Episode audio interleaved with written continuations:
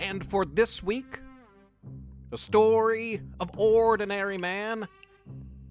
A man who, in a different time, a different place, a parallel universe, could have easily been me. But he's my neighbor, Steve. Stay tuned. Professor Theo's Mystery Lab.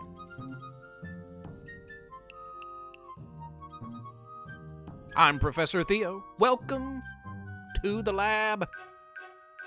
I'm broadcasting from the campus of Splendid University in lovely, wondrous, adventurous, splendid West Virginia, home to some of the most extraordinary children and animals in all the land. Some adults of Splendid are pretty darn interesting, too. This week's story is about one of them.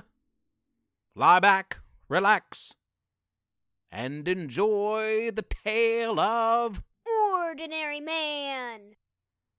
Steve was a superhero until that one day long ago, something in him had changed. It all started that day he was scratched or bitten by a perfectly ordinary beetle. Over the next few weeks, his powers slowly but surely slipped away, somehow absorbed into that beetle, now a super beetle. That is a story for another day. This is Steve's story, a tale of his once commanding career that came crashing down on him as he became ordinary man. No longer could Steve lift a car over his head.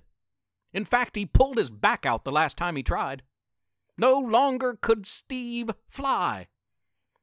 Actually, after years of leaping tall buildings and flying around downtown, Steve had recently developed a terrible fear of heights. No longer could Steve see through things. Quite the opposite, his eye doctor had advised that he may soon need bifocals. 35 year old Steve had made a good living on his superhero career, one that began in his teens.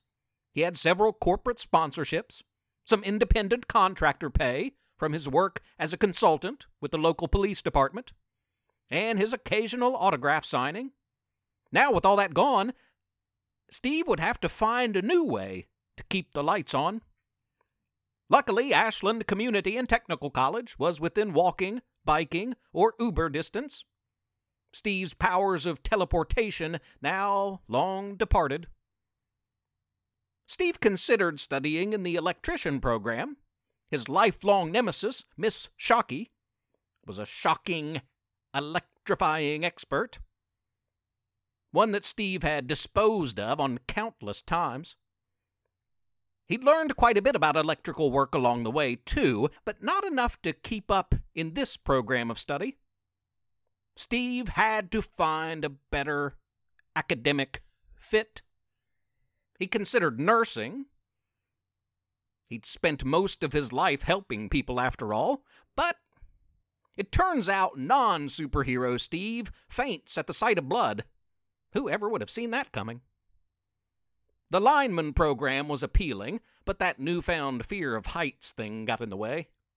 In the end, Steve decided to major in humanities, a fine choice. He would eventually spark an interest in science, particularly chemistry, too. Steve had a hard time adjusting to his new life.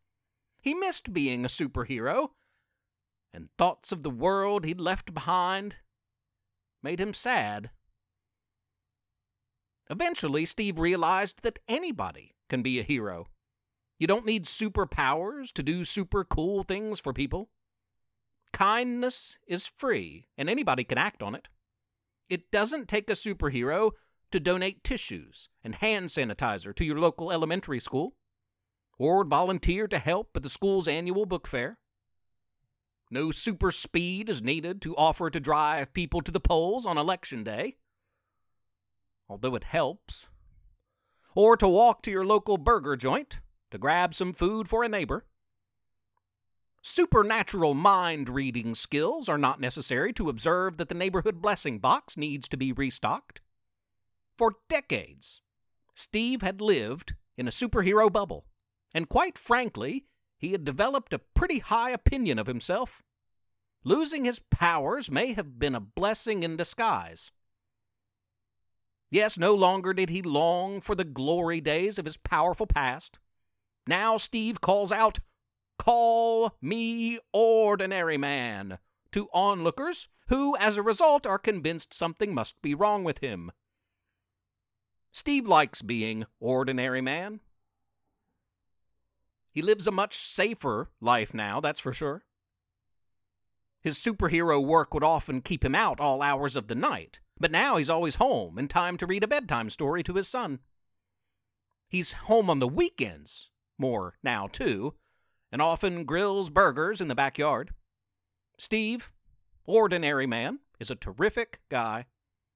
He's a good neighbor, too. I think I like him better now. Sure, he can't quite leave his crime fighting past behind. Steve is organizing a new neighborhood watch program. He recently served on jury duty, and that was pretty cool. And he got to see how the criminal justice system works from the court's point of view. Doing so made him realize that, as a superhero, he hadn't always considered everyone's right to due process. Steve eventually went into teaching, a noble job, and in his spare time he enjoys scientific experimentation, political activism, and Dog Man books. Steve's not only a better neighbor now, he's a model citizen just as much, if not more so, than before.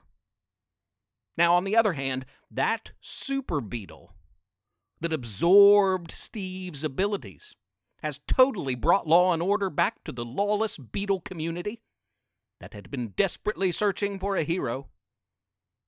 The further adventures of Super Beetle and Ordinary Man are stories for another day. Some day I'll tell those tales ordinary man. It's Professor Theo. It's not me. It's Professor Theo. It's our neighbor, Steve, two doors down. You mow the lawn right next to him. There's no Steve two doors down. Until next week. It's my dad. It's so obvious. We'll be back next week with a Kids Space Force update. Kid Space Force 9. I have a UFO story I want to tell in August as well. Next month, the two year anniversary of the Professor Theo's Mystery Lab podcast is here. I've had a lot of requests for an update on Tanner and Max and Mr. X in the gaming world. Yes, Bring back Tanner and Max. And we have a super sized episode next month answering all your computer whiz kid questions. Stay tuned. The kid superheroes will soon return as well. Before you know it, October will be here, chock full of Halloween fun. And in November, Election Day, Thanksgiving, and the 100th episode of this show. In the meantime, have a wild and wonderful and strange and geeky and fun and funny week.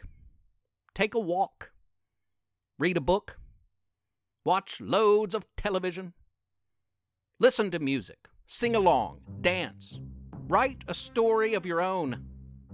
Build a fort, pull that loose tooth, eat some Pez candy, run a mile, toss a ball around. Most of all, be good to each other. Hello, this is Risty Joy again. You've been listening to Professor Theo's Mystery Lab, which is written and read by my adorable husband, Jonathan Joy. And Levi Joy. Thank you for rating and reviewing this podcast on iTunes. Please continue to spread the word. Also, consider supporting this project by making a small monthly pledge at ProfessorTheo.com. You can email our family at theprofessortheo at gmail.com or tweet at us at theo underscore mystery. Thanks for listening.